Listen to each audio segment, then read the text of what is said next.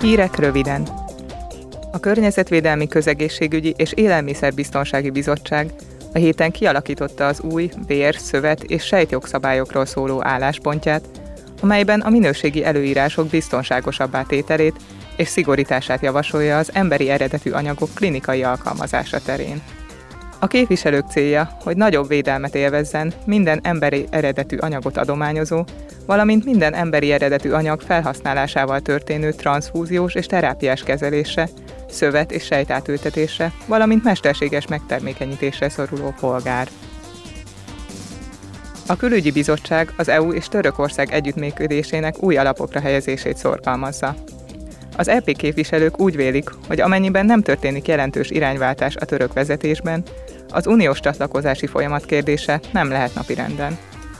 A képviselők ugyanakkor megerősítették, hogy Törökország továbbra is NATO szövetséges, és az EU kiemelt partnere a biztonságpolitika, a kereskedelem, a gazdasági kapcsolatok és a migrációs politika terén.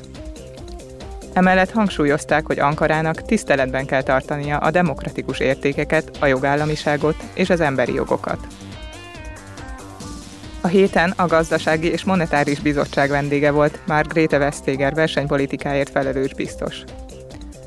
A találkozón többek között az amerikai Fiona Scott Mortonról, az újonnan kinevezett vezető versenypolitikai közgazdászról esett szó. A képviselők nem vonták kétségbe az egykori egyetemi tanár alkalmasságát, azonban aggodalmuknak adtak hangot a potenciális összeférhetetlenség miatt. Margrethe Vestager, az Európai Bizottság ügyvezető alelnöke a téma kapcsán a következőket mondta. It would be wrong to deprive uh, the Commission of Hiba volna megfosztani a bizottságot és az európaiakat attól, hogy a lehető legjobb gazdasági tanácsokban részesülhessenek.